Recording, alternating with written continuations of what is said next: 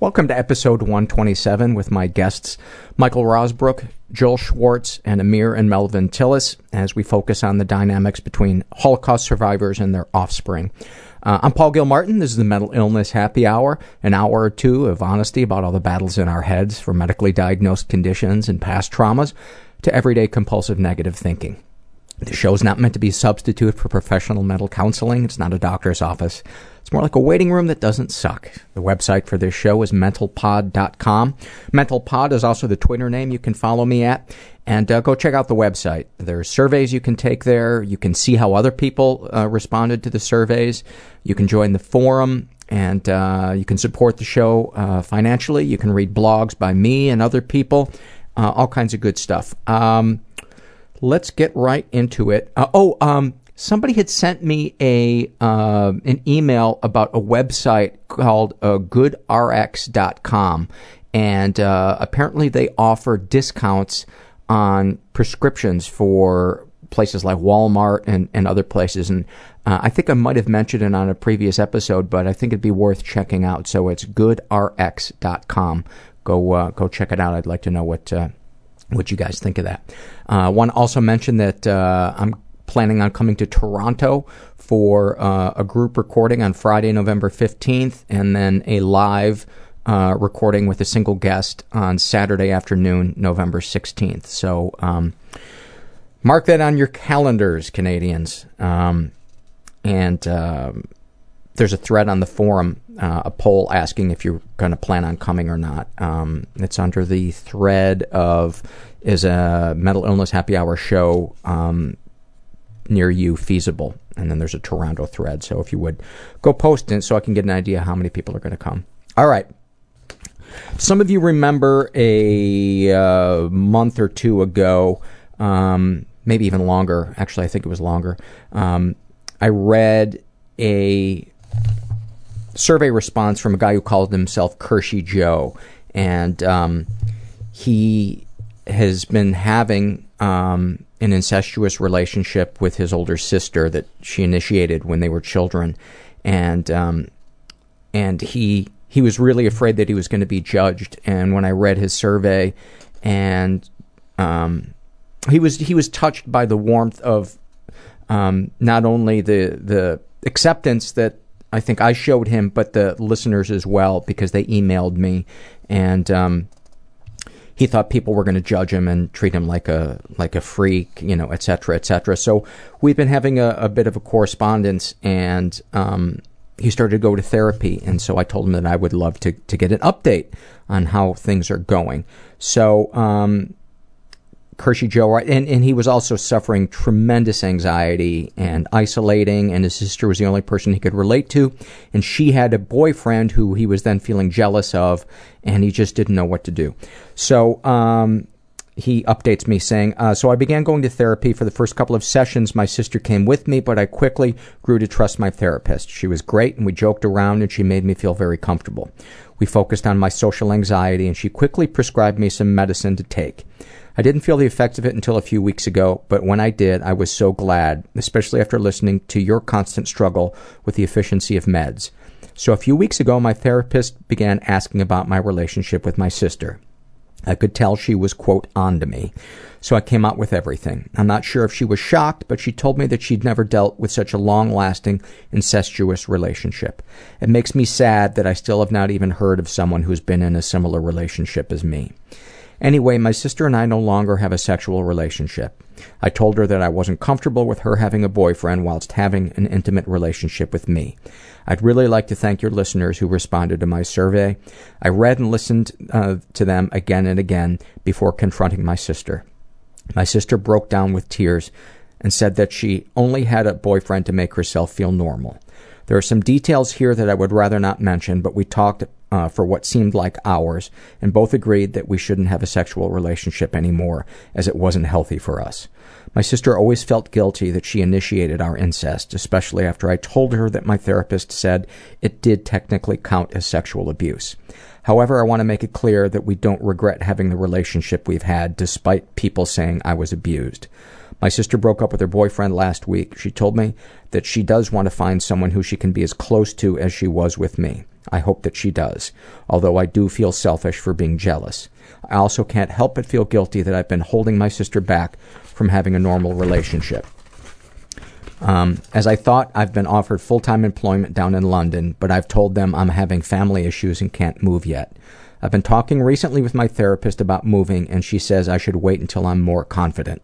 I'm scared shitless about moving. I've been here for so long, and my sister is so nearby. I'm also worried about finding another therapist who I like as much as my current one. I will email you again after I've moved. I'm not sure when uh, that will be, but I hope you're still interested. The help from you and the whole of the MetalPod community has been overwhelming. Thank you. Um... And uh, he, he writes, P S I'd love to get some feedback from people again. It really helped me last time. I'm not sure how to do it, like Facebook or forum. And I would suggest, um, uh, Joe, to go to the forum and post a thread. Um, I think you've started one under Introduce Yourself here, um, but you can do it uh, again under there, or you can go to... Um, one of the other one of the other threads, maybe even under the thread for this week's episode, um, since people usually go there, and that's under the Discuss the Podcasts, and then it, that's broken down into um, individual episodes. So uh, sending a, a big hug your way, Joe. Um, congratulations on on starting the, the, the process of, of healing and um, hopefully overcoming your, your shame and um and your anxiety. Um, I'm going to just read a quick little happy moment. Um, and this is from somebody who calls themselves Bored in Borderline. And uh, she writes, uh, one of the first times I... Re- oh, um, ta- her happy moment is talking in the sun on my parents' deck with my brother and my dad, an intellectual debate. One of the first times I remember thinking, my dad is interested in what I have to say as a grown-up human being. He is proud of us. Every human being has weird thoughts going through their head. Oh, God, it's so embarrassing. I'm afraid I'll never get another job again. That I will die and will have not been special. My brain has the gift of seeing the terrible. A million-pound tourniquet being turned against my chest that was constant. Then I started sabotaging my own career. Wanting to die and... To stop him from feeling any joy. That is... Very uncomfortable in my own body. I ended up becoming a male prostitute. And what I became was an animal. They took away my shoelaces. I became chaos. Like, it hurts. I just want to go. I just want to leave. You have no idea what a small part of your life this is. You go to a support group, it's like creating a family that you didn't have. I mean, life is one percent event. My body was abused. ninety-nine percent judgment about that event. But they couldn't touch the best parts of me. But the world is a little bit wounding. It's also glorious. It does always get better. It really does. I'm here with uh, Joel Schwartz, uh, Michael Rozbruch, and uh, Mel Tilles and his son Amir. And uh, Schwartz is a Chinese name. Mel uh, is is uh, not to be confused with the, the country singer uh, Mel Tilles. And uh, Mel, you're how old? How old I am now? Yeah, I was born twenty-nine, so is that eighty-five? So you're over eighteen. We're safe here. Uh, a little over eighteen. Yeah. uh, Mel is a uh, Holocaust survivor. Amir is his son. Uh, Michael is the son of uh, a father who was a Holocaust survivor, and Joel is the grandson of. Uh, was it your grandfather or grandmother who was? Both uh, his grandparents were uh, Holocaust survivors, and um, I wanted to kind of explore the the topic of the dynamics of how it affects generations after the, the survivors. Um, I'm going to probably do a separate episode with Mel because his story is um, very involved, and I don't want to um, minimize it here. Um, mm-hmm. So we may ask you to chime in about certain things, but I want this episode to be about how it has affected Amir and Joel and and Michael. Um, so I guess the first place to uh, start would be, uh, Joel, I'm going to pass the microphone to you. We we only have two microphones, so uh, I apologize. We're going to have to be passing them around. So Joel, uh, let the let the listener know uh, about you and your background, et cetera. Thank you, Paul. Um, I am a, a clinical psychologist, a new one. And uh, part of uh, my requirements was to write a dissertation. And my dissertation advisor came to me with this idea of uh, the identity development and relationships and emotional lives of grandchildren of Holocaust survivors. And it immediately uh, interested me because I am one myself. Through my own experiences and the therapy that I've gone through in my life, it's become very apparent how much of our family's uh, craziness, for lack of a better word, I can tie directly back to to that horrible time in history. Um, we we kind of joke in our family, among myself and my cousins, that it's impossible to be at a family function without somebody mentioning the Holocaust within about ten minutes. Uh, it used to be a joke about our parents, but lo and behold, it's now a joke about us. Somebody will invariably say something at some point. We'll, you know, call each other out. Hey, you did it. You did it. Um, and essentially, I interviewed about ten people for my dissertation and learned so much about their experiences and, and how similar my own uh, was to theirs.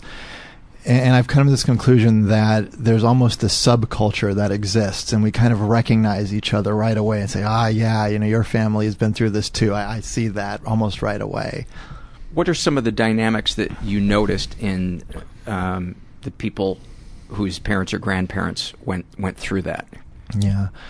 Um, it's a tough question to answer because so many...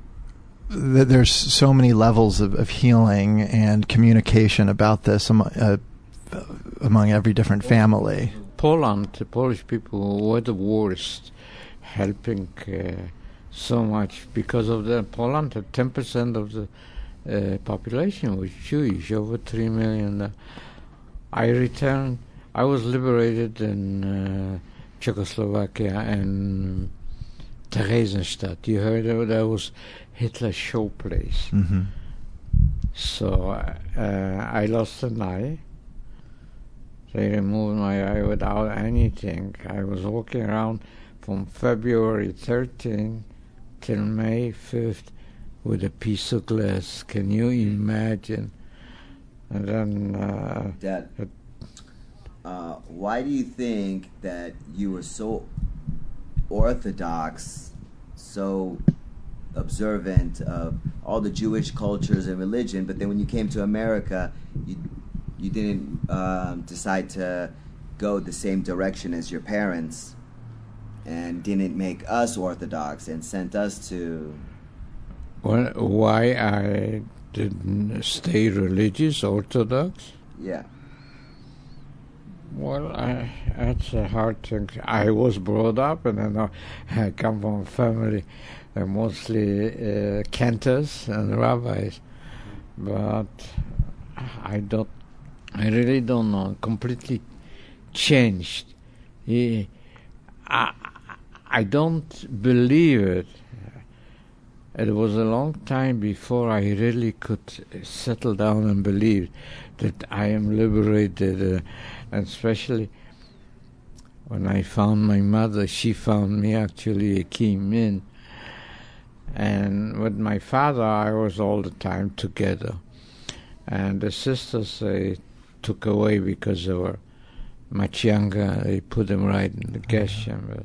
A trauma of that magnitude can permanently change uh, the way that you are in the world, the way the assumptions that you have about how the world works, and, and mm-hmm. religiously and philosophically.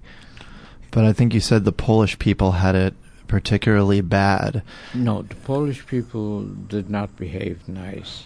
No, I'm, I'm saying that the Jews in Poland were particularly hurt by it, partially because their neighbors were so anxious to turn them in, and when you're betrayed oh. by your loved ones and your neighbors, the trauma is so uh, much worse, and the healing process requires so much more. The next day I uh, returned, and I go in the streetcar in Krakow, and next to me sits a lady, and she says, look at that. They said they killed all the Jews. Look how many are back. I says, how can you tell a Jew? Oh, I can spot a Jew a mile away. I says, really? I, I got something in my eye here. And you know, she looks in. I says, I don't see anything. I am a Jew. Wow. She said, what? Uh, I spoke a perfect Polish. Uh, the Polish people were absolutely... Uh, uh, here... Uh, satisfied with the, with the church teaches, thou shalt not kill. But if it's a Jew or a gypsy, it's okay. I, it's unbelievable, unbelievable. And my father was uh, in the Polish army in First World War. He had a higher decoration with tutti militari. And he used to, uh, especially a Jew, didn't... Uh, he walked in. He somebody told him that he had to pick his teeth up. Oh, he was a strong man. Without him, I wouldn't have survived. Honestly, he, he had to shave the hair. He walks up to these two guys. Uh, he had beautiful, all white hair. He says, "He feels very bad without hair. Can I keep mine?" He says, "Oh yeah." They respected the chutzpah. uh, or without him, I wouldn't have survived. He was absolutely... Uh, it's really unbelievable. And that's why I appreciate life. Every time I walk into Jack in the Box or McDonald's, I say, thank you, dear God, I live the day when I'm hungry. Yeah. I can eat. It's such a g- great gift. Uh, I wrote about this stuff from a what's called an attachment perspective, not to be confused with uh, attachment parenting and that kind of fad that we hear about. Um, but the basics of attachment is that the parent's ability to really attend to the needs and emotional life of their children directly affects their children's ability to function later on. And when one is so traumatized that any sort of emotional expression in the house is triggering that trauma or um, too powerful for you to respond to in a compassionate and validating way, it can really hurt the next generation. And that even that hurt can be passed down to the third generation, as, mm-hmm. as I have both experienced and studied. Uh, this would be a perfect time to slide the mic over to Michael um, and talk about his relationship with his, his father. And um, give us a little story about, about your a little background about your, your father and then yeah. your your relationship and that dynamic. Uh, that relationship, even to this day, and my father's passed about seventeen, eighteen years, was a love-hate relationship. Uh, I mean, growing up, uh, I was the firstborn. You know, my father came over here on a child quota boat. In uh, nineteen forty, from, from Poland, Lutz. Poland? Yeah. Um, and uh, he, he, all his, he had two brothers and two sisters, and they were also uh, his mother and father. And that was the last time he saw them when he jumped off the balcony and went into the woods. Um, and he was in the underground for about three and a half years with his cousin. His cousin Max was six foot two, two hundred and ten pounds, and and they and and they didn't make Jews that large at that time, so he was the protector. No one messed messed with Max, and he protected my father. If it wasn't for Max, my father probably wouldn't have made it. But he, how old was your father during the the war? Uh, about thirteen and a half to seventeen. Okay, and he came to uh, New York on a child quota boat at seventeen. Learned the language. He didn't speak English. He learned the language by going to matinee movies for a nickel and just stayed in the movie theater all day for the reruns. And um, he worked at uh, cleaning up kosher butcher stores, you know, the sawdust on the floor with the blood. And then him and Max actually went into business together, and they had the most, they had the most successful butcher store, kosher butcher store in Brooklyn, in, on Remsen Avenue in Flatbush. What was the name of it? Do you remember? Uh, it was, uh, I think it was Max and Marty, or Marty and Max, or something to that effect. But anyway, growing up...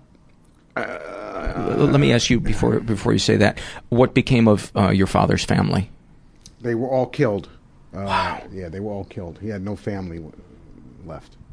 I mean, he used to tell me every time he went out, in a public area, he would always look at the person's eyes or face to see if he recognized his family. I mean, he that was his thing. He would always be distracted. You could talk to him while walking down the street, and he you wouldn't listen. He'd be looking to see if he recognized oh my some God. Of, one of his family members.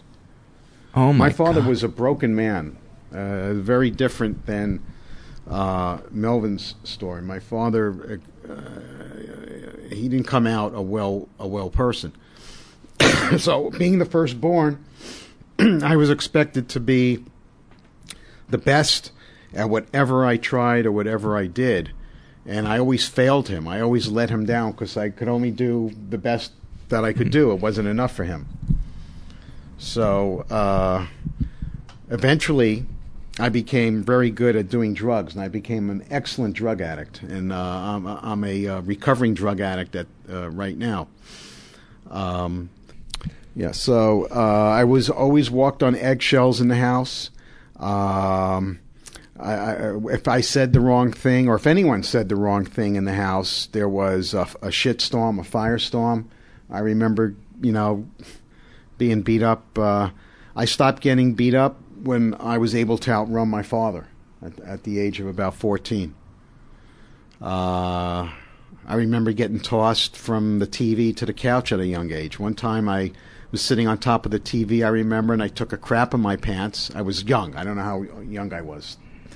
And I remember sailing through the air onto the couch. I remember at dinner, uh, if my mother didn't cook the the meat the right way or the meal the right way, we were ducking under the table because dishes were flying. I mean, this is the household that I, I grew up in. Uh, did your did your father talk about what he'd been through? No. Did anybody ever try to get him to talk yeah. about it? What what would happen then? Uh, he went. I don't know. I, I don't remember what his response was. His, what his response was, but he wouldn't talk about it.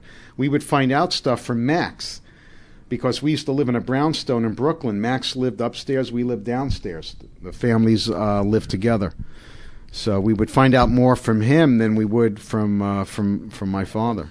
Would your mother talk to you at all about what your father had been through? My mother is traumatized to this day. From your father? Yes. Yeah. He used to lock my mother in, in the closet when uh, he didn't like what she was doing. She's traumatized to this to this day. I have a brother who is fine. He used to laugh in my father's face and get away with it, and I don't know how he did that, but he was like the comedian of the family. He was like, uh, he he he wasn't as affected. Is he a younger brother or an older brother? Yeah, he's uh, he's the youngest. Yeah, the, the I'm a first child also. The, the first child tends to get the brunt of the parents' crap. That makes sense, and a lot of a lot of times the younger kid sees a dynamic and makes a conscious decision to avoid that dynamic through some type of coping mechanism that may or may not wind up backfiring on them later later in life. I don't know specifically about in you know Holocaust survivors and their families, but in terms of of other fam- family dynamics, that's something that I've that I've noticed. Um, so, Michael, do you remember? What do you remember thinking or feeling as a kid when your dad had these outbursts? Did you relate them to what he had been through? No.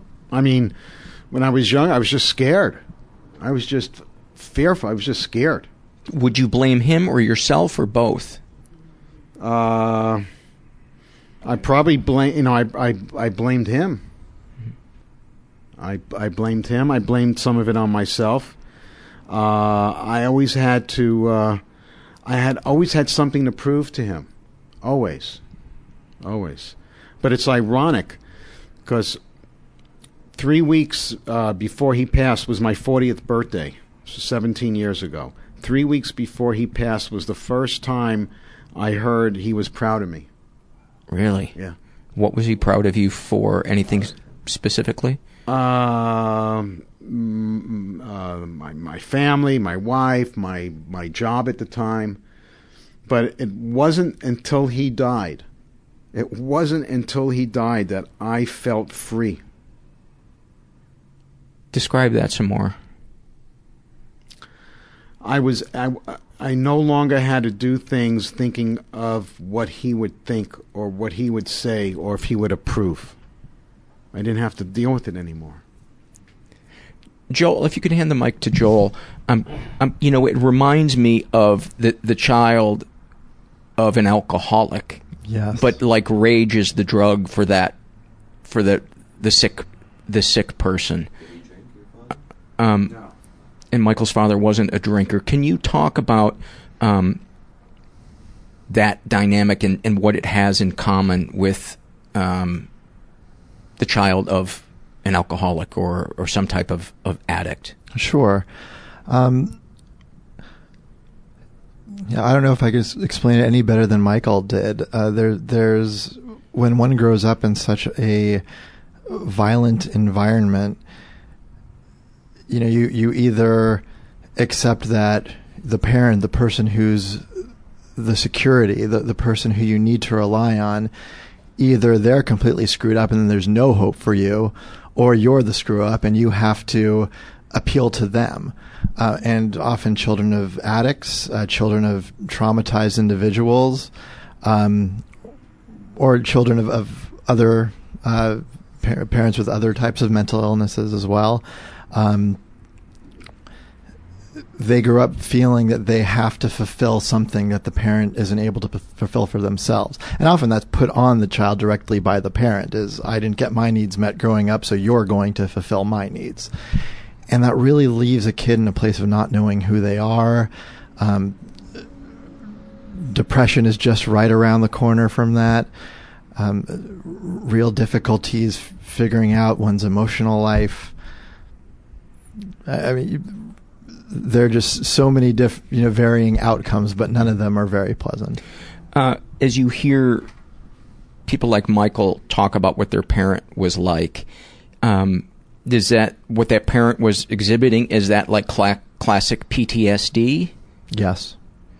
It doesn't always manifest in, in abuse, um, but, you know, it sounds like some of the... the needing to react instead of feel how one feels, and especially the silence. P T S D is kind of a back and forth between being flooded with the traumatic experience and needing to do anything you can to shut out that traumatic experience, whether it be aggressing against somebody else, taking drugs, um, withdrawing. Psychological numbing. I'm sorry, go ahead. I was yeah. going to say withdrawing. Withdrawing, very big one, yeah. yeah. Let's pass the mics over to... Um, Amir and uh, and Mel, and talk about, I want to hear specifically from Amir what um, it's like growing up as, as Mel's son, and what you remember thinking or feeling uh, about your place in the world in relation to him. Um, well, my world felt, it, it, it was really just how Joel said, like, there's so many similarities, and And um, my dad, he didn't drink. I mean, he maybe had um, just a, an ounce every, like, you know, just a, like a, not even a shot. I mean, I don't know, I couldn't even call him a drinker, you know. He's like, and um, and he, he doesn't remember this, but um, it, he would have those violent rages. Um, and it was just anything, I was, it was total walking on eggshells. Um, never felt like he, he heard me or listened to me, because he he wouldn't have that response of, you know, someone who's like more n- nurturing and like open about his feelings. I mean, he just it, and same, and my mom gets it too. The same every day, you know. Um, it, it's he does that silence. He'll just shut you out. Okay, fine, and then but not talk about it. And you're like, no, I can see you're still. You got something in there, and you know you can't just bottle it. But you know that's what uh, led him to have his um, his uh, his heart condition and blood pressure, and then um, he finally he got a uh, a heart transplant. Some maybe fifteen, so seventeen years ago. He's like a, a record holder, I think. Um, Cedars-Sinai, the best.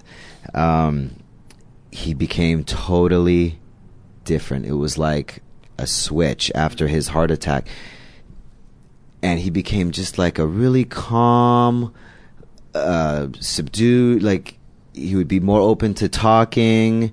And and how old were you when that happened? I was about, I think, sixteen. No, yeah, about sixteen or eighteen, something like that, uh, when he had the transplant. But he was in the hospital, like, ever since I can remember, always in the hospital. You know, if it wasn't for one thing, it was another, and for long periods of time, like months.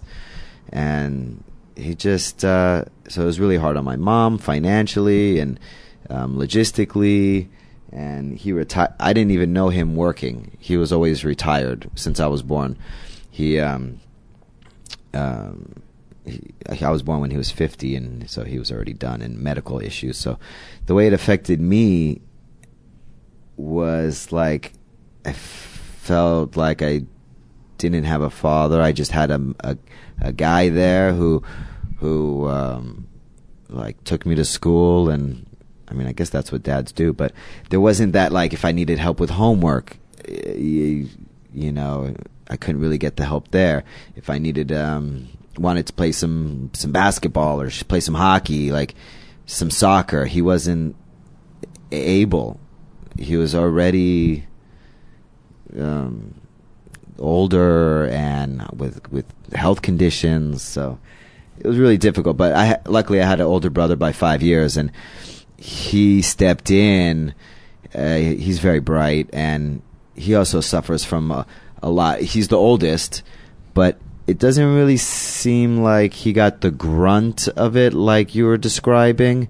Um, I'm the middle child. I have a younger sister, and I'm the black sheep, if you want to say. You know, they're very successful and um, well-to-do as far as their their habits and habit forming, where I failed miserably and turned that direction rather than maybe uh, education and things of that sort that are more and beneficial to us. Your life, life got very dark for a, for a period of time. Are you comfortable talking about that at all? Yeah, no, I, I, uh, I think that's, you know, trying to do the opposite of what you you know you're like predisposition to, like you were saying, Joel, like um but yeah, I feel like getting it out and talking is always the best, you know. And uh you know, I did my um you know, I started when I was twelve, so it was,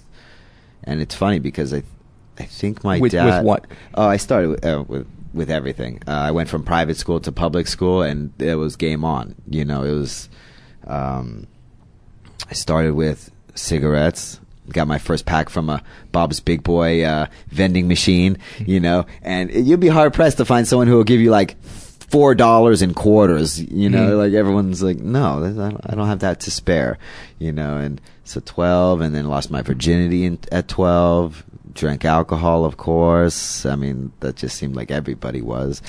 Um, and actually, my father lost his virginity at twelve as well. Yeah? To the... to the nanny or the housekeeper. Wow, that's its own oh, trauma. Yeah, no, he, he's got, you know, um, issues, of course. But, I mean, he's been with my mother for... How long have you been married?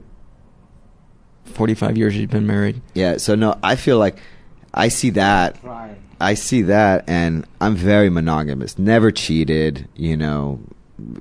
do my best not to glance over when she's in my presence, but you know, sometimes you gotta do what you gotta do. But um you know, and I thought that was really, really um important, you know. So I mean, he taught me, of course, you know, just like every father, good or bad, they teach you something. Mm-hmm. And um now he's taught me also the same, uh, to be tolerant to people, you know, especially growing up in L A, the melting pot of um, cultures. It's so, it's much easier. I mean, what would he what would he say to you as a as a kid to, to teach you that tolerance?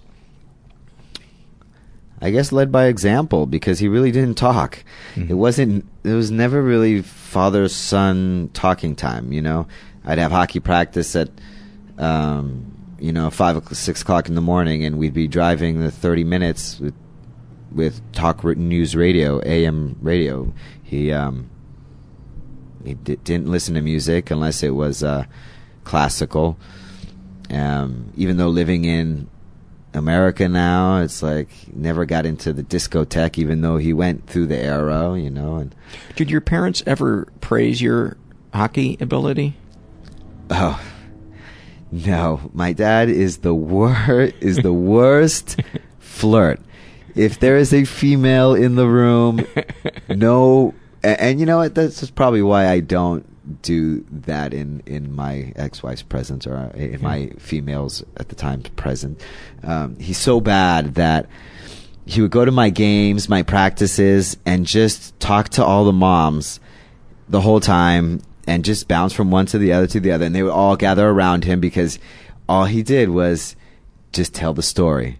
Just tell the story. I mean, it's a chick magnet, you know? And that's it. I mean, he's like push play, you know? He's he's he's a recorder. He doesn't know what he had for breakfast. He doesn't remember anything of my childhood. Um, uh, but you were a child. Uh, Mel briefly, just said briefly. You were a child. You know, um, I, I play hockey with Amir, and he's one of the most gifted hockey players uh, I've played. I've ever played with. Yeah, thank you, Paul. And Um, it kind of breaks my heart on a certain level that you didn't get that recognition as a kid because, I mean, Amir just dances around people with the puck. And when the other team sees that he's showing up for the game, they're, I can see their shoulders slump a little bit. Um, Damn, he made it. Yeah. We should have slashed his tires. do, do you feel like that, that lack of recognition drove you to... to improve, or was it just the natural love of hockey? The natural love, and and um, of course, uh, my brother, he also played, and he was he was there giving me praise, and, and he was, you know, he stepped up as the father. Is this Yaron? Yeah, Yaron. Yeah, yeah. Yaron also plays it on our uh, our team, uh, and uh, and and his best friend John, who uh, whose father was um, from Montreal, so he. He got my brother to play, and then I wanted to be like my brother, so then I wanted to play, and then we all started playing together, and then it just became like wildfire. And then it was it was all love for the game, and and uh, I didn't need praise. Um, I think I, I I've gotten so little praise that, you know, I just go on my own love for it. But um, my mom, she. Since my dad was retired, my mom was the breadwinner. She had her own company, and she was working the whole time. So she left at the house at six o'clock in the morning and didn't come back until eight o'clock at night. So she maybe saw of my youth hockey like two games out of uh, from seven to eighteen, eleven years. Mm-hmm. Um, no practices, of course, because um, I mean, and no, I mean. I would tell my my dad at the end of the game was so bad. On the drive home, he would ask me who won.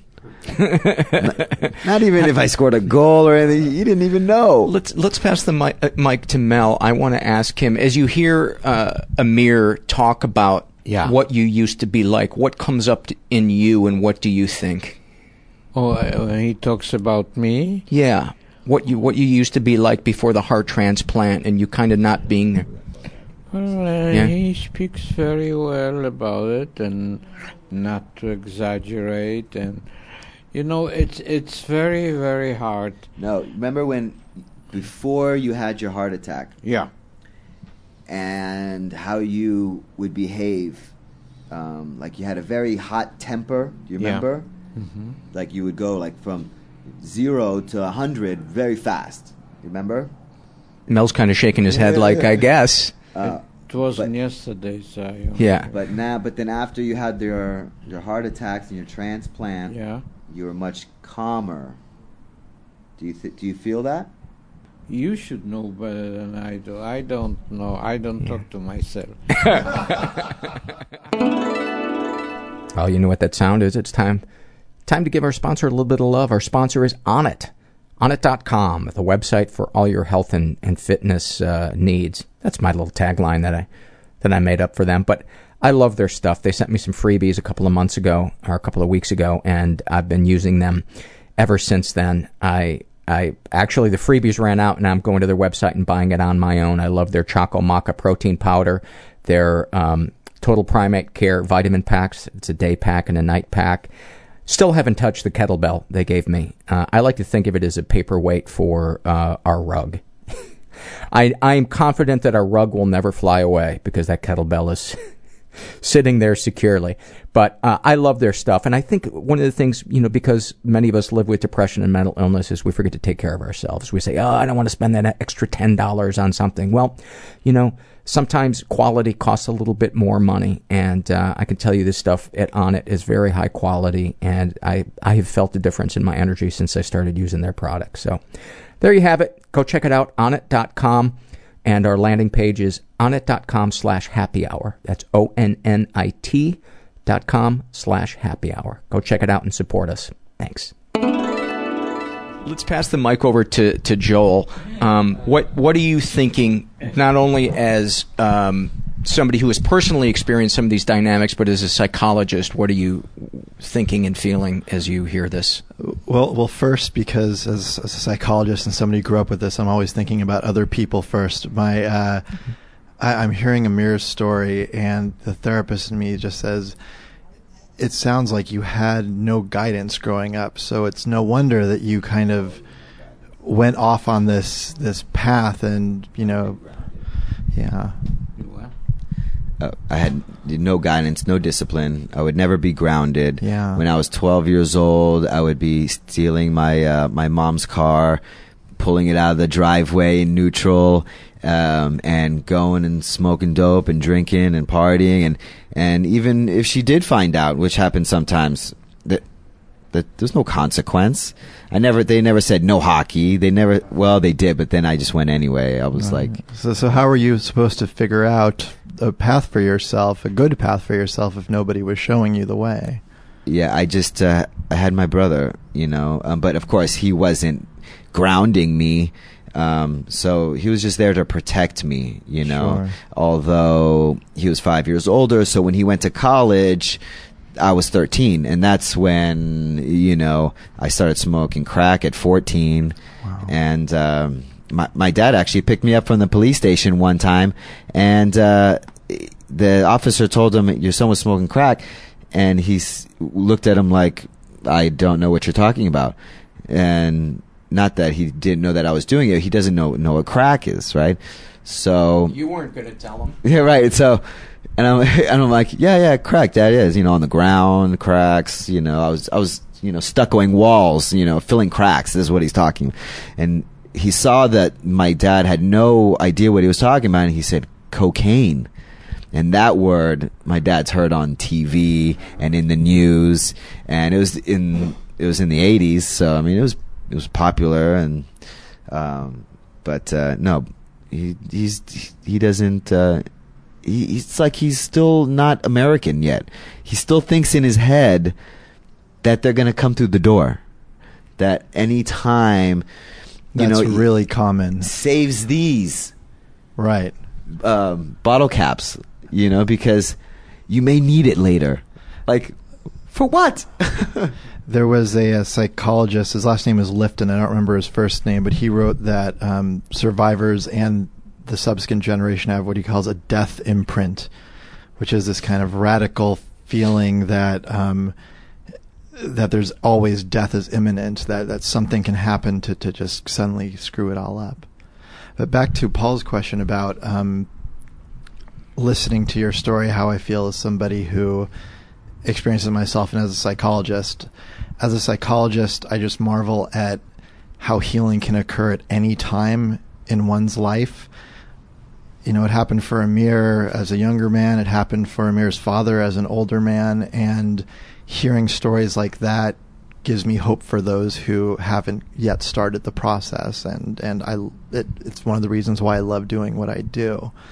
Um, and as somebody who experienced it myself, the idea of rage is so close to home. I grew up definitely with rages in my family, and something I've struggled with too. I can't tell you how many uh, Nintendo controllers uh, suffered the wrath of Joel growing up. I was I was not invited back to friends' houses as a child because this rage would just boil up in me.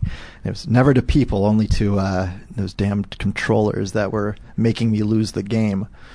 Um, so would you say rage was the primary way that emotion was expressed in, in your family?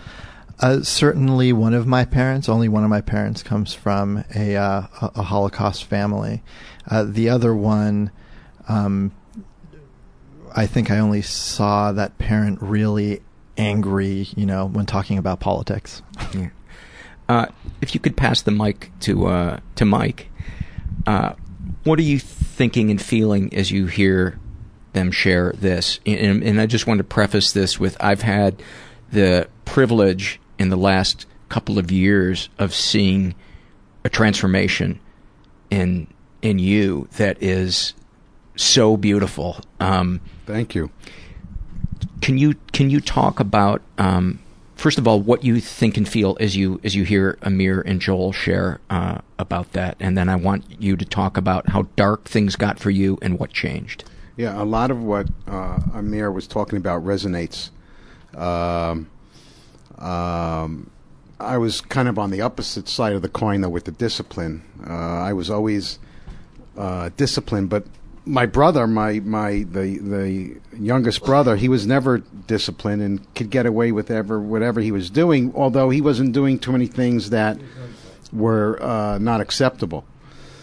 Um, it's just, I, you know, it's just great that. Uh, I'm actually jealous that you have this relationship with your dad, and that your dad is sitting here at this table. I mean, that's yeah, that's that's uh, that's wonderful.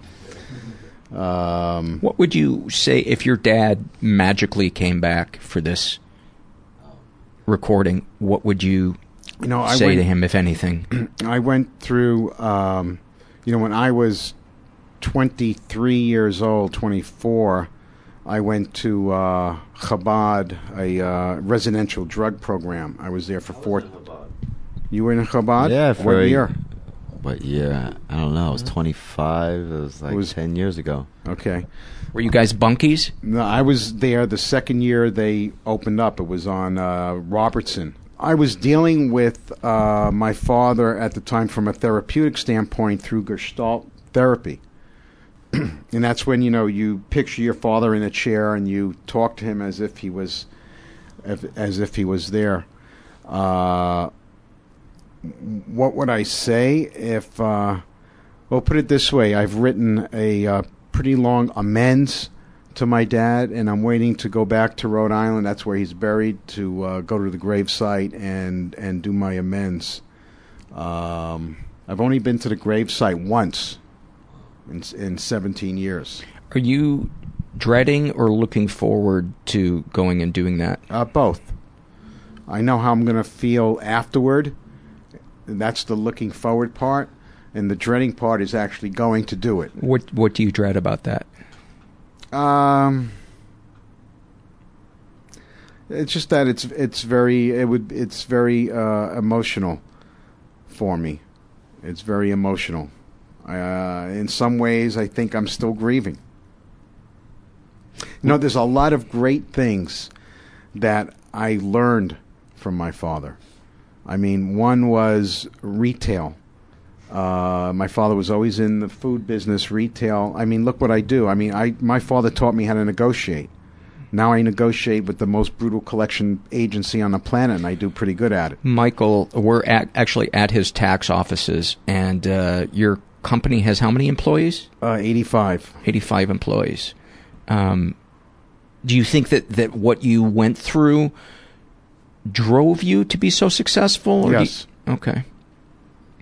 Yes. Are you able to enjoy your success? Today I can. When? How recently were you not able to? Up until two years ago. And you were still getting loaded then? Yeah. So what what was the the and did you answer the question about what you would say to your to no your I dad? Did not. Okay, I, I I don't know what I would say. I don't I don't know. What do you think you would feel if you if you saw him? Would you not want to be there? Would you want to be there? Yeah, I would want to be there. I'd want to be there. It's probably a lot I would talk to him about now. Uh, but it's it's painful. It's really, it's truly painful. I can't imagine. I mean, it, what you went through is It just sounds horrible. Well, it it I don't mean it to sound horrible. Uh, too late. Yeah, it's too late. Although that's what I've been diagnosed with, uh, P S T D. P T S D. P T S D. Yeah. yeah. Hold on one second. I'm going to pass the mic to you, Mel. Uh, in Poland, they used to have an expression. There's nothing bad happen in life or doesn't come out for the best. And I couldn't understand it. But the loss of my eye, the injury of my eye, actually saved my life. It God works in mysterious ways, and it's unbelievable. If I wasn't injured and I wasn't in the infirmary, then uh, I would have gone together with the rest of them, uh, who they took out from the um, how do you call it? Uh, not a hospital, but you know, an infirmary. The what? The infirmary. Infirmary. Yeah. Yeah. He actually, um, he actually, they they cleared out the infirmary of all the sick because they didn't want to take care of them anymore and waste resources. So they came in and cleaned house and just killed them all. But my dad, he was there with his eye injury, and the doctor was from his hometown and stuffed him under the bed and covered him up. They came in, cleaned house. Uh, you know, he popped him up later, and he said, "Oh, what happened to, what happened to everybody? They got better?" And he was still young and naive, and, and the doctor says, "No, don't ask stupid questions," and that was it. I, you know. I still don't don't believe that what a person can take.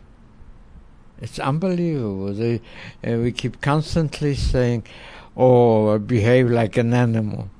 I wish. Animal only kill for two reasons. Self-defense or when they are hungry. People are the worst creatures in the world. Really. Unbelievable. So, but one good thing came out of it. I never complained. And I appreciate every little thing. Every time I walk into Jack in the Box or McDonald's, I just thank you. No, really. I mean, no, it's the best. For a dollar, what you can get is ridiculous. uh, if if go ahead, Joel. I just wanted to, to throw in there that um, I really love the sentiment of, you know, everything happens for a reason, um, and, and people who successfully navigate through their traumatic events, they they have this characteristic that Melvin shows, where they just have this great authenticity and appreciation towards life and just wonderful sense of self, and they're great to be around. Um, but unfortunately, not everybody navigates through that successfully. And, you know, I just want to acknowledge that there are people who bad things have happened and it's not something that ends up good. And what do you think is the cause of that? That's, that's just part of the universe, that, that those people, um, didn't adopt an attitude that allowed them to heal, that they were incapable of adopting an attitude that allowed them heal to heal, all of the above? I'm fond of saying that trauma isn't necessarily what happens to you, it's what happens in the aftermath.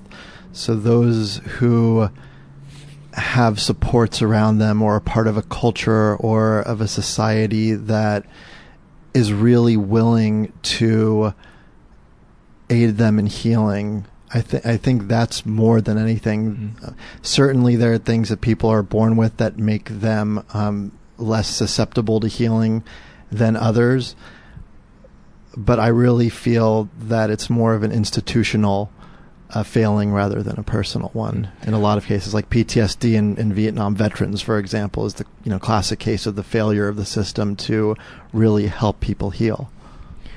Uh, Michael, uh, I'd, I'd like to hear you finish talking about how dark it got and what changed for you. Well, it got um, it got to the point where you know I didn't want to feel what I was feeling. I didn't I didn't want to feel inadequate. I, I did not I didn't want to feel less than. I did. You know that you were feeling that? Uh, no, I, I just no, I, I just knew I was not feeling good, so I wanted to do anything I could not to feel that way. And the reason I bring that up is so many people, and myself included, are used to shutting down to protect ourselves that we don't. The first phase is understanding what we're even feeling before then we know how to how to process that. And a lot of people, I think, listening to the podcast don't can't relate to other people's feelings uh, sometimes until they hear somebody else talk about it, and then they're like, "Yes, that's how I feel." Um, so yeah, I was just, you know, I think the, to describe it the best, it was feeling nervous, nervous or anxious. Uh, uh, that's probably how I could never sit still anyway. So was there an emptiness in in that as well, or just an agitation? Uh, no, there was some emptiness. It was there was emptiness for sure.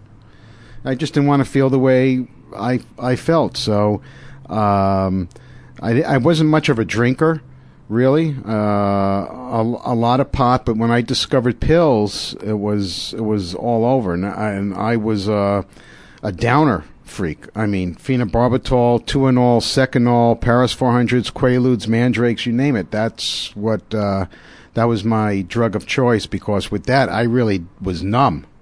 I, I didn't feel anything. But you were high functioning because you clearly I built was, his company. Well, there I was. Clean and sober for twenty-five years. Oh, I really? I was clean and sober from nineteen eighty-three till about two thousand seven, two thousand eight. And is that when you discovered the pills? No.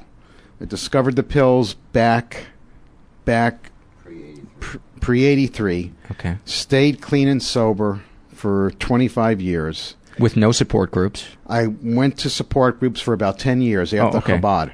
And I, after ten years, I just stopped going, started to build this, and I channeled everything into this. If you ask um, my wife, I mean, she didn't see me for eight or ten years. I was here twelve, fourteen hours a day. I was not in my kids' life.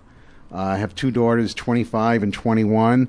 Uh, and first now I'm I'm getting reconnected with them because I wasn't available when when they were growing up. One of my children is um, has, has also has uh, addiction problems. She's she's good now, but uh, she was she's an addict yeah. in recovery. I remember you sharing about that when it it was bad, and it, you were so worried as as a parent. And I and I think I remember you also um, blaming your yourself and feeling guilty. Yeah, yeah, because I wasn't there. I, I felt I wasn't there. If I was there, maybe she wouldn't have done that, or, uh, you know. Uh, and then in two thousand six, two thousand seven, I had some life-altering events that took place in my life. One was putting uh, my child into rehab, my daughter I just spoke about, um, and, and two business-related things that uh, just I had no coping skills to handle. And I turned to the internet, and the internet was a great drug dealer. You know, never talked back to you. From, as long as you had the money, you didn't hear anything. You know, it was uh, it was a good deal while it lasted. And uh, do you remember making the conscious decision to start using drugs again? No, no, it was uh, very casual at first. So you had drifted away from support groups yes. for for years. Yeah. And then it was just, uh, you know, I could do this. I, I haven't done it in so long. I'm not going to. Sure. The usual mantra. Yep. And uh, before you know it, I couldn't I couldn't stop. So, you know, I checked myself into a detox in two thousand ten. I remember when you when you rolled into to our support group, your eyes would be downcast. There was a, a visible anger and uneasiness yeah, about you. Um, you didn't make... I can't on eye contact, um, and then you started apparently doing the work yeah. and looking at what was inside of you. And I remember it, it it was almost over like the course of a week, and what you would, how you would talk, suddenly had this. Well, the support group has saved my life. I mean, the support group that that uh, our support group is a recipe for living for anybody. Uh, not just the afflicted, if you will. I mean, if the world was part of that support group, we wouldn't have any war, wars. I mean, it would be a great, it would be a great world. Support groups and group therapy are terribly underutilized by our culture. The the amount of healing that can happen within groups is, is just amazing from what I've noticed. There, I mean, it's the reason I started this podcast, because I realized from support groups how healing hearing another person's story can be, mm-hmm. and not feeling alone and feeling comfort and being able to laugh. Yeah, is the greatest thing in the world. Um, you know, somebody talking to you from a, what they learned in a textbook can certainly help you turn certain corners, but yeah. there is nothing like feeling the universe hug you through another person. Yeah, no, it's true. It's true. It's true. You know, the other thing I wanted to say is that with my dad, uh, I learned that the distance, be- uh, uh, the quickest distance between two points, most people would answer is a straight line. In his world, it was an angle. There was always an angle to everything that my dad did. Um, I mean, this is, uh, and I learned this at a very young age. And it, it, even though, you know, we do everything ethically and above board and everything else, knowing what the angles are makes you, in my opinion, a better business person, because you know how to navigate. But one of the things that he would do is, and we would always not, we would always like scratch our head, he would actually torch businesses. Like set them on fire? Like Jewish lightning. What, what My father had a hotel. My father was a kosher butcher. Saved every dime he had. My grandparents owned a hotel in the Catskills in Monticello, New York. Uh, my grandfather was the nicest man in the world, but the worst businessman. So the hotel was in hock for eighty-five thousand dollars of property taxes, was going on the auction block. It was on the auction block. This is nineteen sixty-five. My my grandfather and grandmother, besides my, my mother, who was their daughter, they had two other daughters who were married to Americans. Not Holocaust survivors. They were all at the auction. They didn't know who was going to buy the hotel. My father walked in with eighty-five thousand dollars cash and bought the hotel. Ran it for seven years. It was very profitable. But for some reason, he also had business interruption insurance. And before the summer season started, he said he was trying out a new baker in the kitchen. The hotel was a one hundred room hotel, two hundred people max. And the hotel was old, so when the uh, baker went in to, when he went in to try to uh, shut the ovens off, you couldn't see where it said on, you couldn't see where it said off. It was one of these old cast iron old ovens from the forties. So his story was, I let the I let the new baker, I try I was trying him out for the summer season. It was late at night. He left. He couldn't see what was on and off. That night, the hotel blew up. It, it was like in the newspaper. And it was accidental. Michael just turned his head like a that's like a the, dog hearing a whistle. That's the story. That's the story. But it happened more than once it to businesses. Two other times. Okay. And why do you think? And he would never, ever let on, ever. What would he gain by having done that? Insurance. Okay. I wonder if there's a relationship between feeling like you have to work an angle and that having been a survival skill. Yeah, it wasn't uh, my wife. I mean, my I was uh, and I was like that for a few years into our marriage, because, you know, if someone did something to the car or to the house, like if someone broke into the apartment or the house, I would start emptying out the apartment into the garage and file a claim. And I mean, because that's what I was. That, that growing up as a kid, that's what you did. You that was neighbors for receipts of their night. Go, you go and ask your neighbors. Yeah, you still have the receipt for that seventy-inch T V? Yeah, I need it. I mean, that's just uh, that was normal operating procedure. And that changed when when you got sober? Uh, no, it changed uh, when I got married, because my my wife couldn't believe some of the things I was pulling, and she said that you can't do this anymore. And Did you do it because she awoke your conscience, or you didn't want to displease her? I I did it. That's a good question, Paul. I hmm, I think I did it because I I I stopped doing it because it wasn't the right thing to do, and it was more to, to please her at the beginning. But uh, but going along that path, I realized it wasn't the right thing to do. Did you feel your self-esteem change a little bit from from refraining from that? Or was it just still such a wall of self-hatred and discomfort? No, that in and of itself didn't really okay. change that. Um, do you guys were were a little over, and I know Michael's got uh, a place to be, so I want to try to find an, a note to wrap things up on. Um I'd like to, to not give you something to wrap it up on and just let you. So let's start with uh, let's start with Joel and then go around the room. If you could uh, let the, the people know uh, what it is that you do, and if they want to get in contact with you, how can they do that? Sure. Um, I am a psychotherapist. I have a uh, I work as part of a group private practice in Torrance right now. Uh, it's That's in California. That's in California, Torrance, California. Uh, it's called uh, Poach Consulting and Associates, uh, south bay treatment dot com. Uh, I also do, uh, I have another job at a place called Center for Discovery, but that's uh, inpatient for teenagers, and I do psychological testing and some therapy there.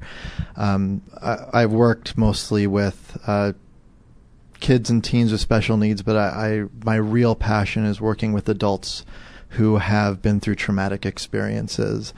And I guess the, the main thing I take from this is, is hearing how everybody has healed, recalling what's helped me heal from my own childhood. You know, it, it, it's a great profession that I'm in, and I'm never going to get sick of hearing these stories. And, and I'm never going to stop finding meaning Uh, from listening to, to what people have gone through and how they have come out the other end.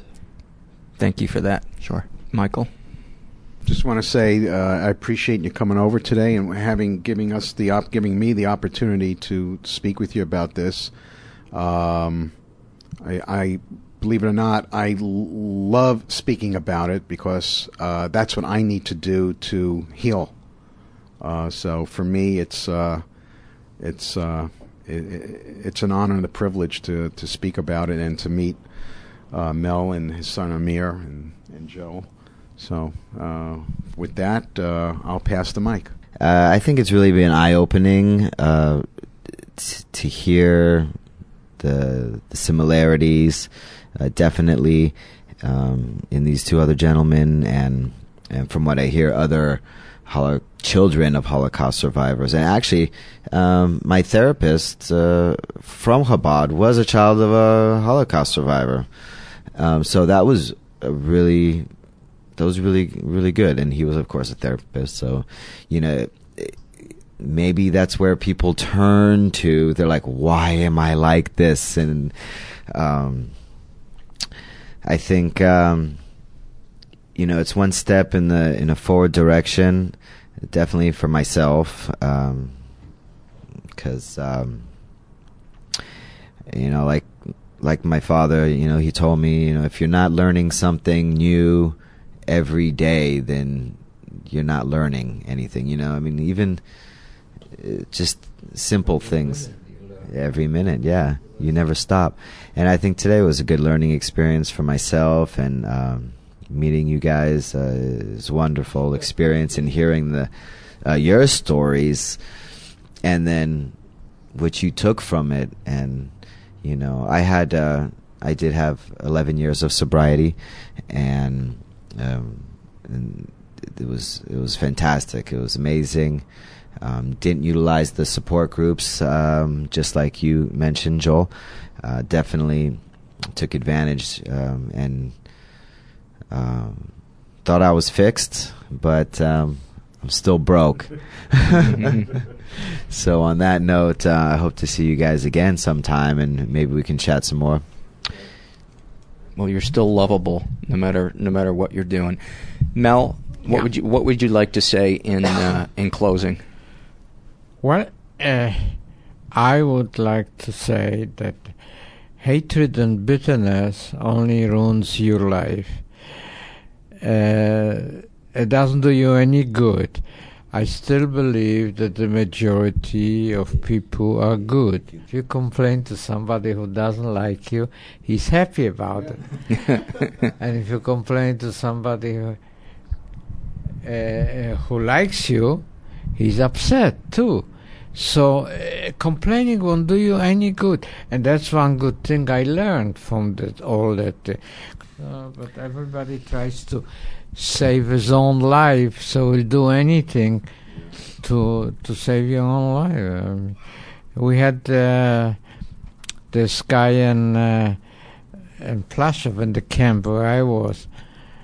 His name was Amon Get. He was a commandant.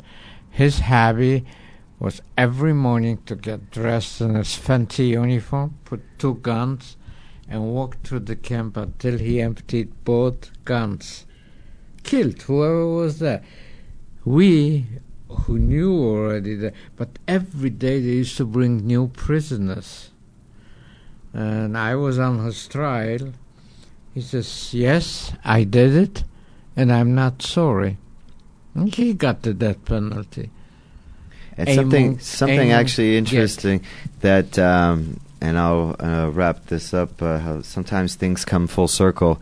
Um, and my dad, he doesn't even know this, but at the trials in Nuremberg where my dad uh, testified, um, like for this Getz, um, the lieutenant from the U S who was there representing the U S was, I just found this out a month ago, my dad doesn't even know, was a Tilles from my father's great...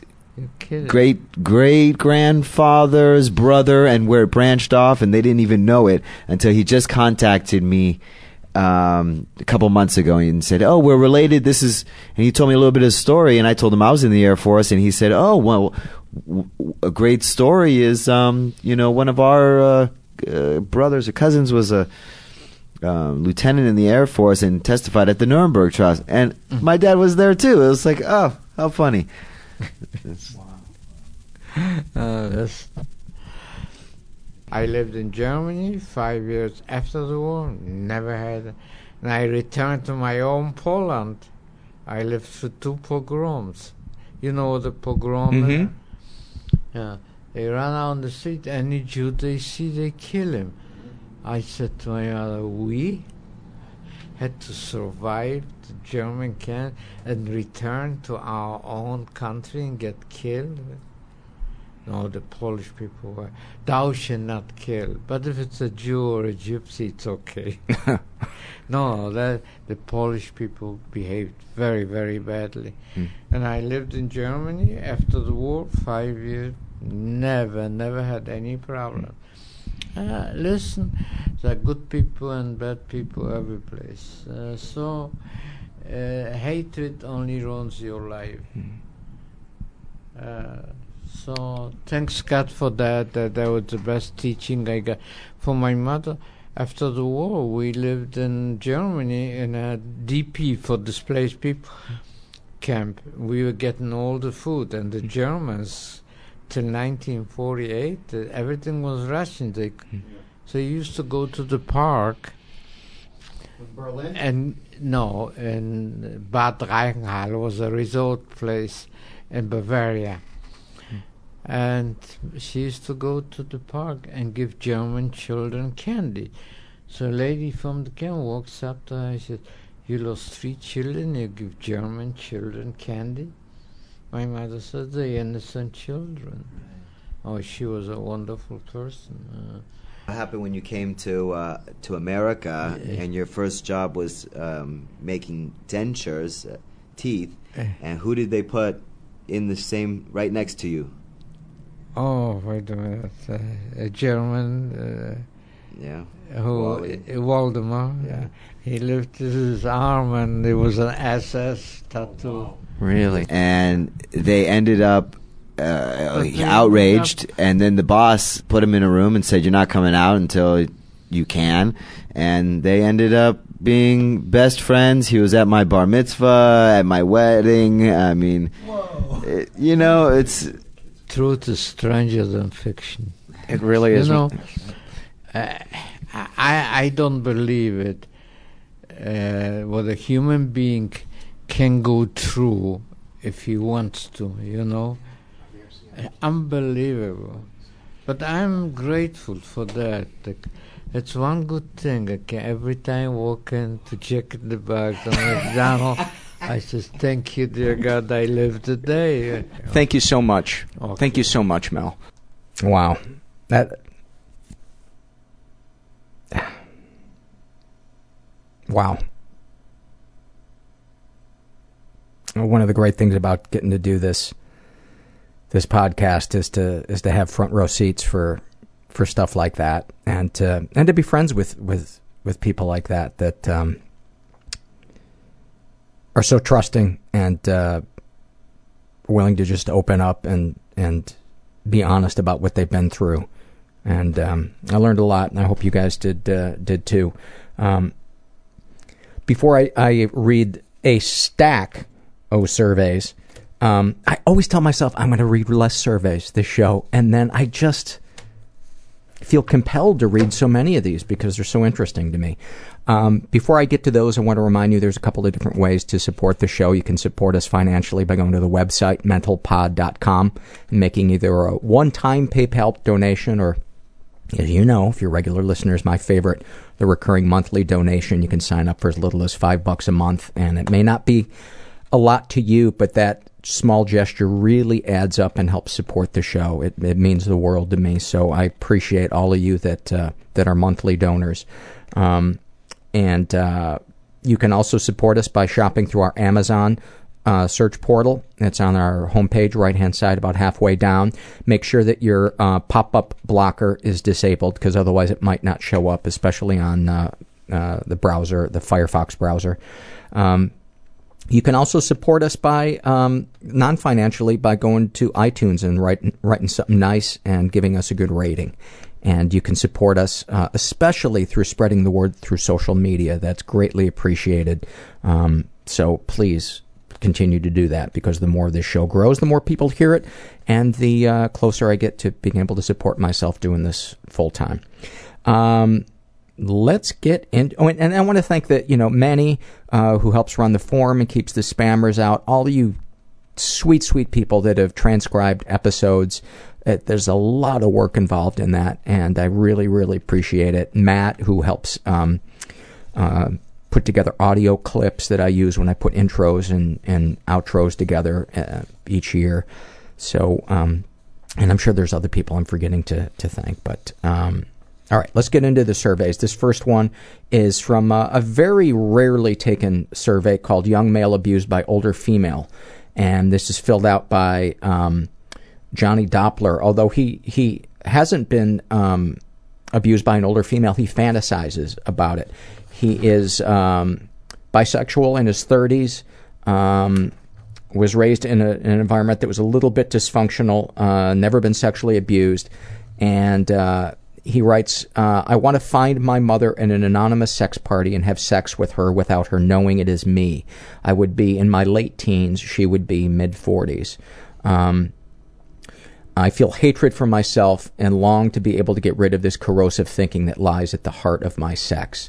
Um, it's doing massive damage to me. Essentially, I can almost never come without this fantasy in my head, and it is mixing what should be the most wonderful thing in my life, lovemaking, with the worst feeling imaginable. I can make love normally, but when the afterglow is faded, I am filled with self-loathing for the way I've fantasized while having sex.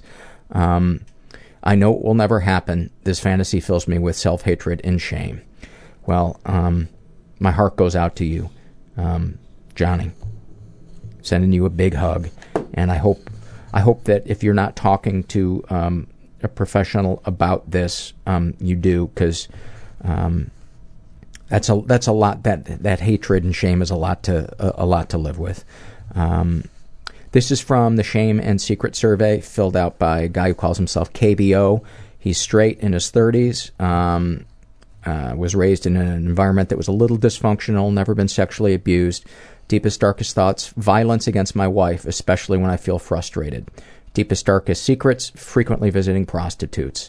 Um, sexual fantasies most powerful to you, some sadistic fantasies, also fantasize, fantasizing about being female, dominated by men. Would you ever consider telling a partner or close friend?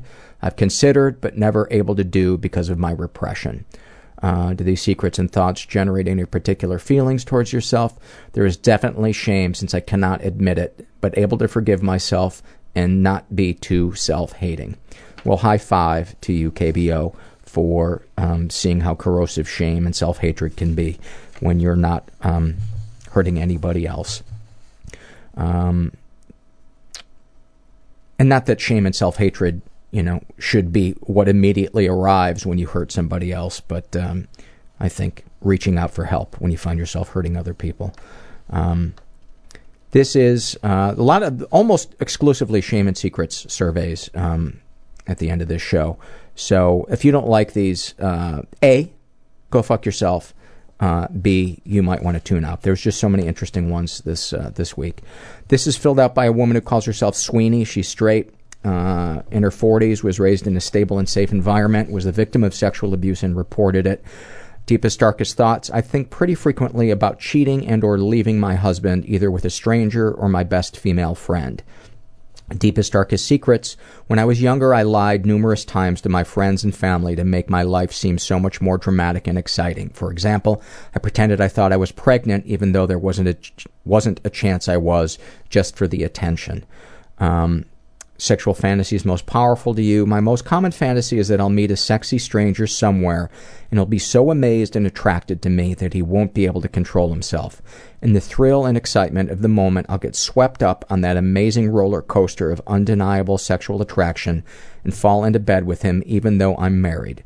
Sometimes I pretend my husband is out of the picture. Usually he left me in this fantasy so I can absolve myself of any guilt in advance. Sometimes I have a similar fantasy about my best friend, and even though she and I are both straight, I believe that if we were the only option left for each other, we would have an amazing and loving relationship that would beat the hell out of any we'd had with men. Would you ever consider telling a partner or close friend? I wouldn't share either of these with my husband. Hopefully it's obvious why. I've hinted at the stranger fantasy with some of my female friends, but really don't have the guts to lay out the whole scene. I feel like they think I have this perfect little relationship with my husband, and that would make them critical of me. Do these secrets and thoughts generate any particular feelings towards yourself? I alternate between shame and bitterness and self-righteousness here. I've been married for almost sixteen years, and for the last several years, sex of any form of sexual or any form of sexual intimacy has been sporadic to non-existent. Some days I am crippled by guilt for thinking the way I do. Others, I'm so angry that I've lost the chance to be loved and desired sexually that I think it would serve him right if I cheated. Um, any comments to make the podcast better? I would love to hear more from people with children and learn more about how they manage and or struggle to work on and manage their mental issues while still maintaining a safe and loving environment for their kids. That's a that's a great suggestion for, for future episodes. And um, thank you for your, your honesty, Sweeney.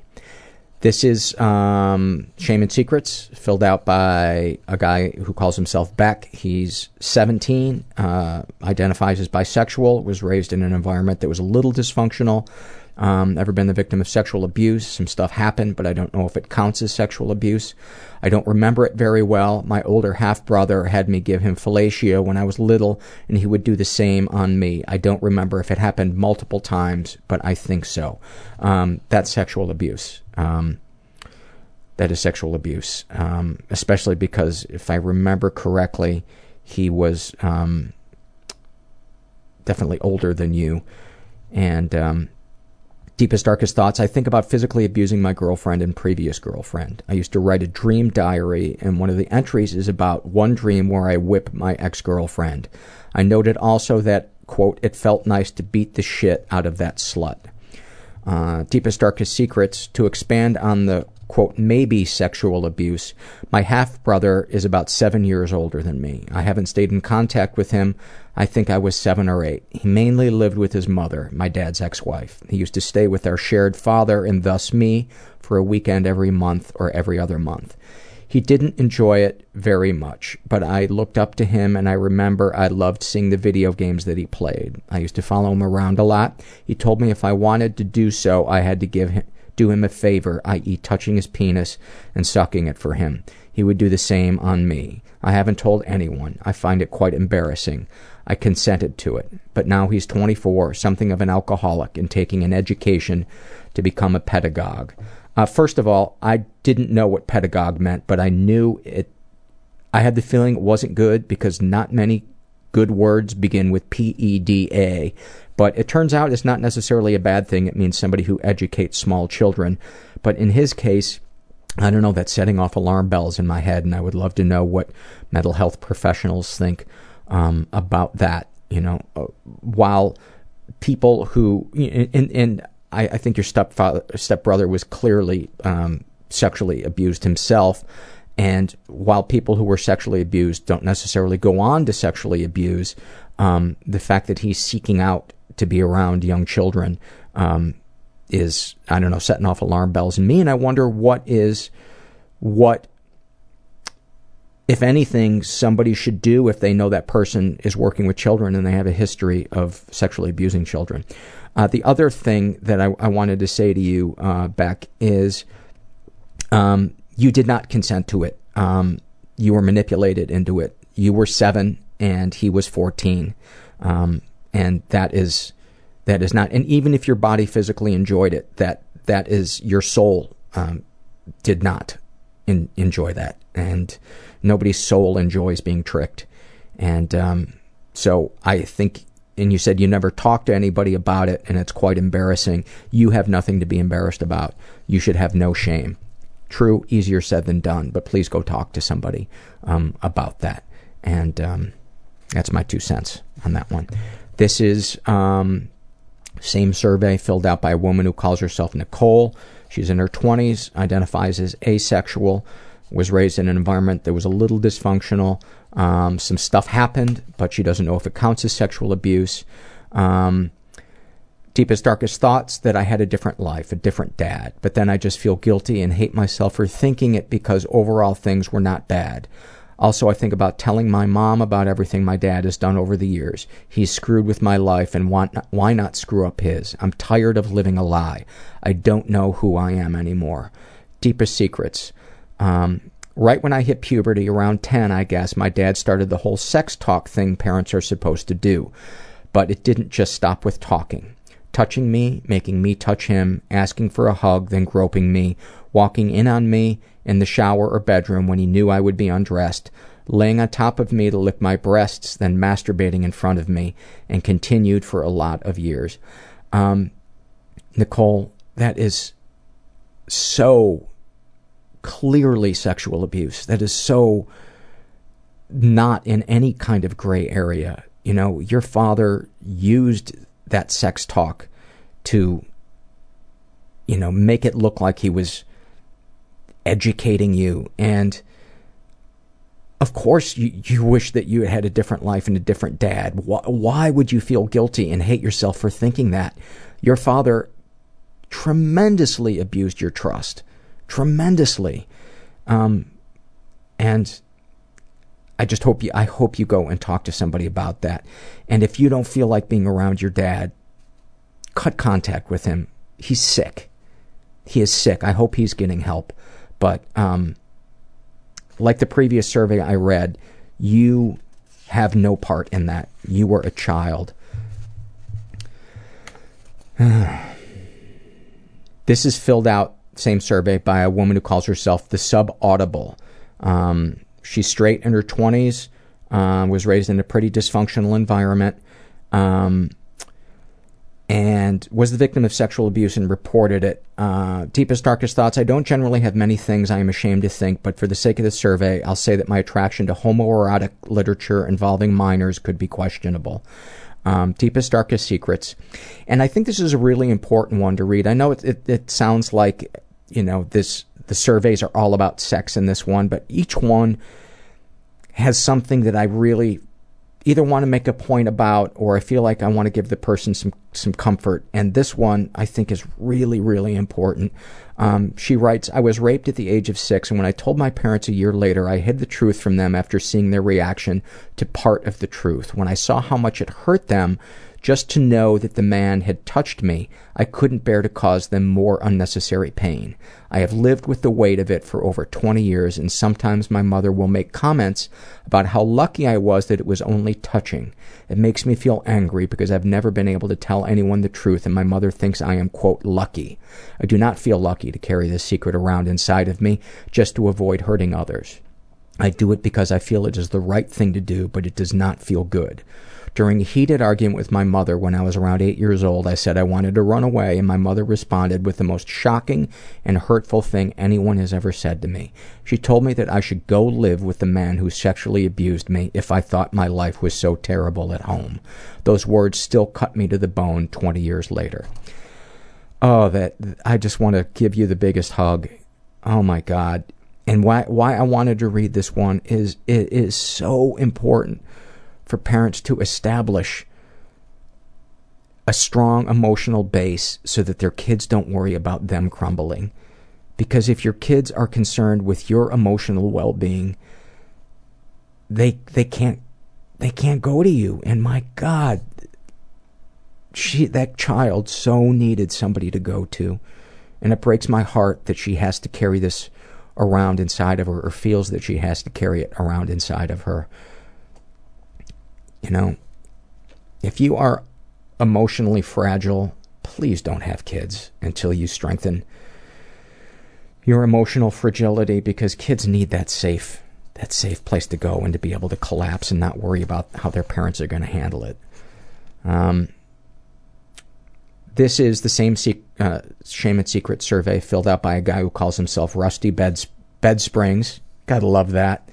He is straight, in his thirties. Uh, he qualifies uh, being straight. I do have fantasies where I swap gender sometimes, though I do not identify as trans.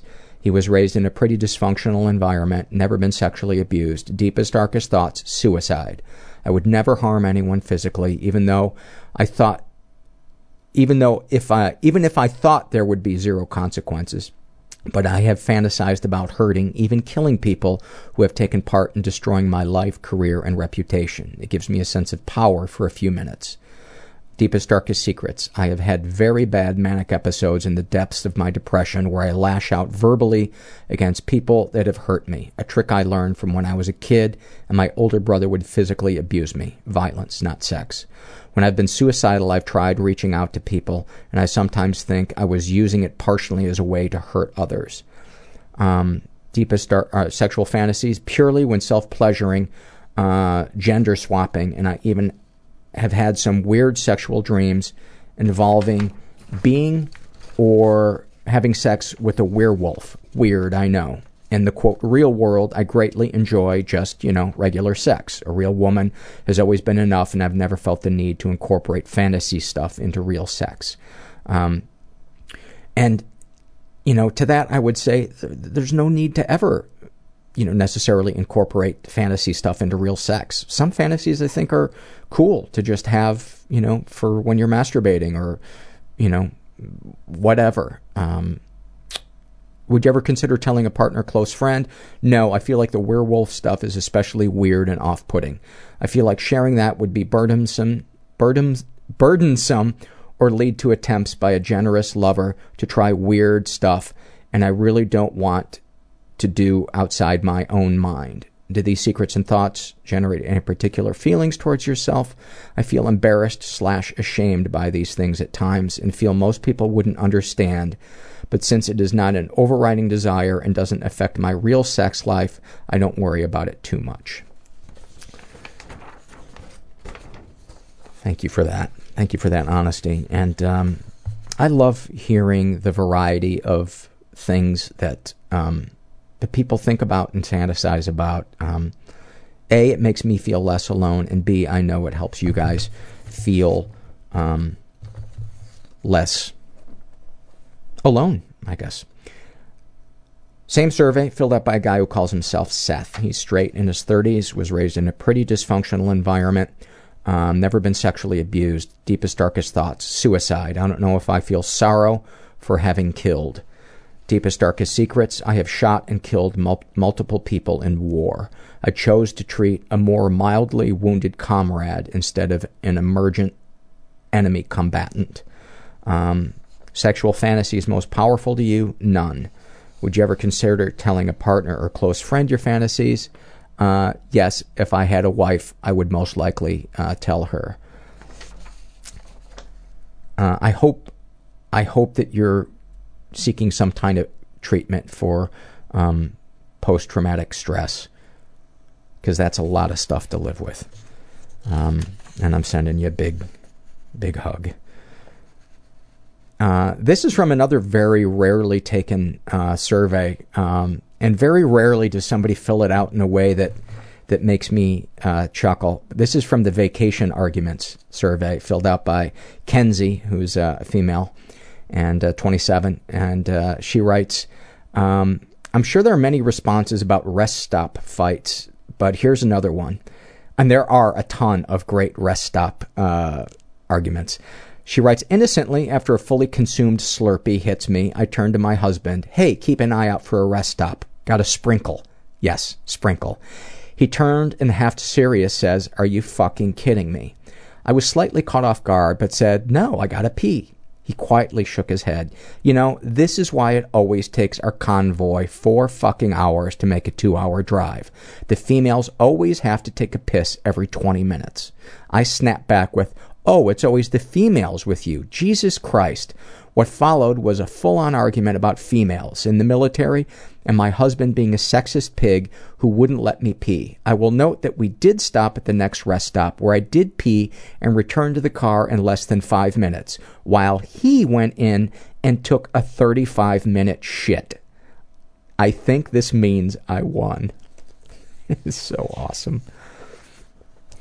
Uh, this is from the Shame and Secrets f- survey filled out by a woman who calls, self, calls herself Marasha. Uh, she's straight, in her forties, was raised in a totally chaotic environment, was the victim of sexual abuse and reported it. Deepest, darkest thoughts. I curse myself for getting caught trying to kill myself during my second mental health hospitalization. Despite decades of intense therapy and medication, I wonder how much more I can stand. I want to stand and scream until my vocal cords burn to shreds. I want to rip my guts out in words and shame the people that brought me into this world. I want to let people know that they aren't alone. I live in constant wonder that I'm still alive because I never thought I'd live to make it out of kindergarten. Deepest, darkest secrets, that I am a living, breathing, thinking, functioning mistake. My mother drilled that into me from a very early age. I've been hospitalized three times, been married twice. Last husband is a gay, paranoid schizophrenic. Father raped me throughout my childhood until I got my first period. Sexual fantasies most powerful to you. I'm far too ashamed to list them here. I'm sorry. Suffice it to say they all involve taking control. Um, would you ever consider telling a partner or close friend about your fantasies? Nope. I don't even have the courage to give my real name. It's not worth sharing. Well, by the way, I don't encourage anyone to give their real name in the in the surveys. I encourage people um, so they can share more freely to um, use a, a, a fake name. Um, and I, it says there that they're at the top. Um, do these secrets and thoughts generate any particular feelings towards yourself? Utter, hopeless disgust. Um, Oh my God, Marasha, I really feel for you. You know, I I can't imagine a more deeply abandoning environment than what you grew up in. You know, such intense sexual and emotional abuse by both parents. Um, how how could you not? Um. Struggle to feel safe in this world, and you are not alone. I know it probably feels that way. Um, my heart goes out to you, and I don't even know what to begin to tell you other than you're you're lovable. You're lovable, and fuck your mom. Fuck what she said. You know, she was clearly a sick person who couldn't work through her own issues, and fuck your dad for doing that to you. And um, come join the forum and share and talk to some like-minded people. And I encourage you, I really encourage you to come do that. This is uh, same survey filled out by a guy who calls himself Whoops. He is straight, in his thirties, was raised in a slightly dysfunctional environment, never been sexually abused. Um, deepest, darkest thoughts, I'm worried about getting married again and failing. Deepest, darkest secrets, I know I am straight, but had a relationship with a man for five months after my divorce. I had such shame and used to cry after these encounters, but my ex claimed she left me because I was, quote, gay, so I believed it. I'm in a loving straight relationship now, and it feels great. I'm so unhappy with my first marriage, I started looking at large amounts of porn. It morphed into gay porn. I've recently come across uh, sexual orientation O C D and believe that was my issue. I have recently, uh, two weeks, stopped looking at all porn and don't have many thoughts about same-sex relationships. They have decreased as the days go on. Um, sexual fantasies most powerful to you. I like when the woman dominates or likes to run their hands over my body. I also like the thought of receiving oral from anyone, man or woman. Would you ever consider telling a partner or close friend your fantasies? Yes. Do these generate any particular feelings towards yourself? Yes. The man part makes me feel guilty as all get out. The only thing that you should feel guilty about is using the phrase all get out. And that you should be deeply ashamed of. I cannot forgive you for that. You have hurt me to my core. I have to do that every once in a while when I see when I see a phrase. My wife one time used the phrase fast and loose, and as soon as she said it, she looked at me and she goes, oh God. So for the last two years, I love to throw that throw that in there and say, "You want? To, should we play it fast and loose?" And she just rolls her eyes. Of course, I'm I'm I'm kidding. Uh, whoops. And um, you know, my first thought is, don't worry about defining your sexuality. We're we're all on a continuum, and who gives a fuck what we are? Um, be true to yourself, and as long as your sexuality isn't guilt-ridden, shame-ridden, and compulsive, you know, find a way to be, find a way to be at peace with it. And if you can't get rid of the shame or the guilt and you're not hurting anybody, go talk to somebody about it. Well, actually, if you are hurting somebody, go talk about it. But um, I hope I hope you can find a way to go easy on yourself and not try to put your sexuality into a into a box. Um, this is from the Happy Moments survey filled out by a woman who calls herself Dame. And uh, her happy moment is, right now I'm sitting at home stretched out on my couch enjoying a rare moment of solitude. I got married two months ago and my best friend has been living with us for the summer, which is great, but it means I rarely have time to myself. But tonight, the best friend is out with the boy and the husband is at band practice, so I made myself a delicious bacon and coriander salad. I listened to the Amber Tozier episode of the Mental Pod playing and played round after round of Candy Crush. I had a good empathy cry during the fear and love off, uh, in parentheses, Arthur, oh my God, those fears tore right through me. I took a wonderful half-hour shower, pleasured myself, and now I am stretched out eating a bowl of vanilla ice cream with peanut butter and granola on top, with a dreamlike pastel sunset view out my window. And I will be so happy to see my two favorite guys when they come home later. Yup, right now is pretty great. That's beautiful. Thank you for that. This is um, an email I got from uh, a guy who calls himself Benjamin. And he writes, um, I'm twenty-six and I love your show. I'm studying to become a psychologist. Uh, I'm halfway through. And right now during summer break, I'm in fact working as a mailman. This gives me a lot of alone time to listen to all kinds of podcasts and music, but yours is the one I'm addicted to by now. Uh, by the way, he uh, he lives in Sweden. Uh, I grew up in a very stable home, but there hasn't been a whiff of abuse. Um, oh, I grew up in a very stable home. There hasn't been a whiff of abuse in any shape or form, and I have many fond memories of my childhood. What did exist in my safe home, however, I realized in these past two years, thanks to a lot of therapy, um... or a lot of thanks to therapy, was an inability to verbalize emotions, especially negative ones.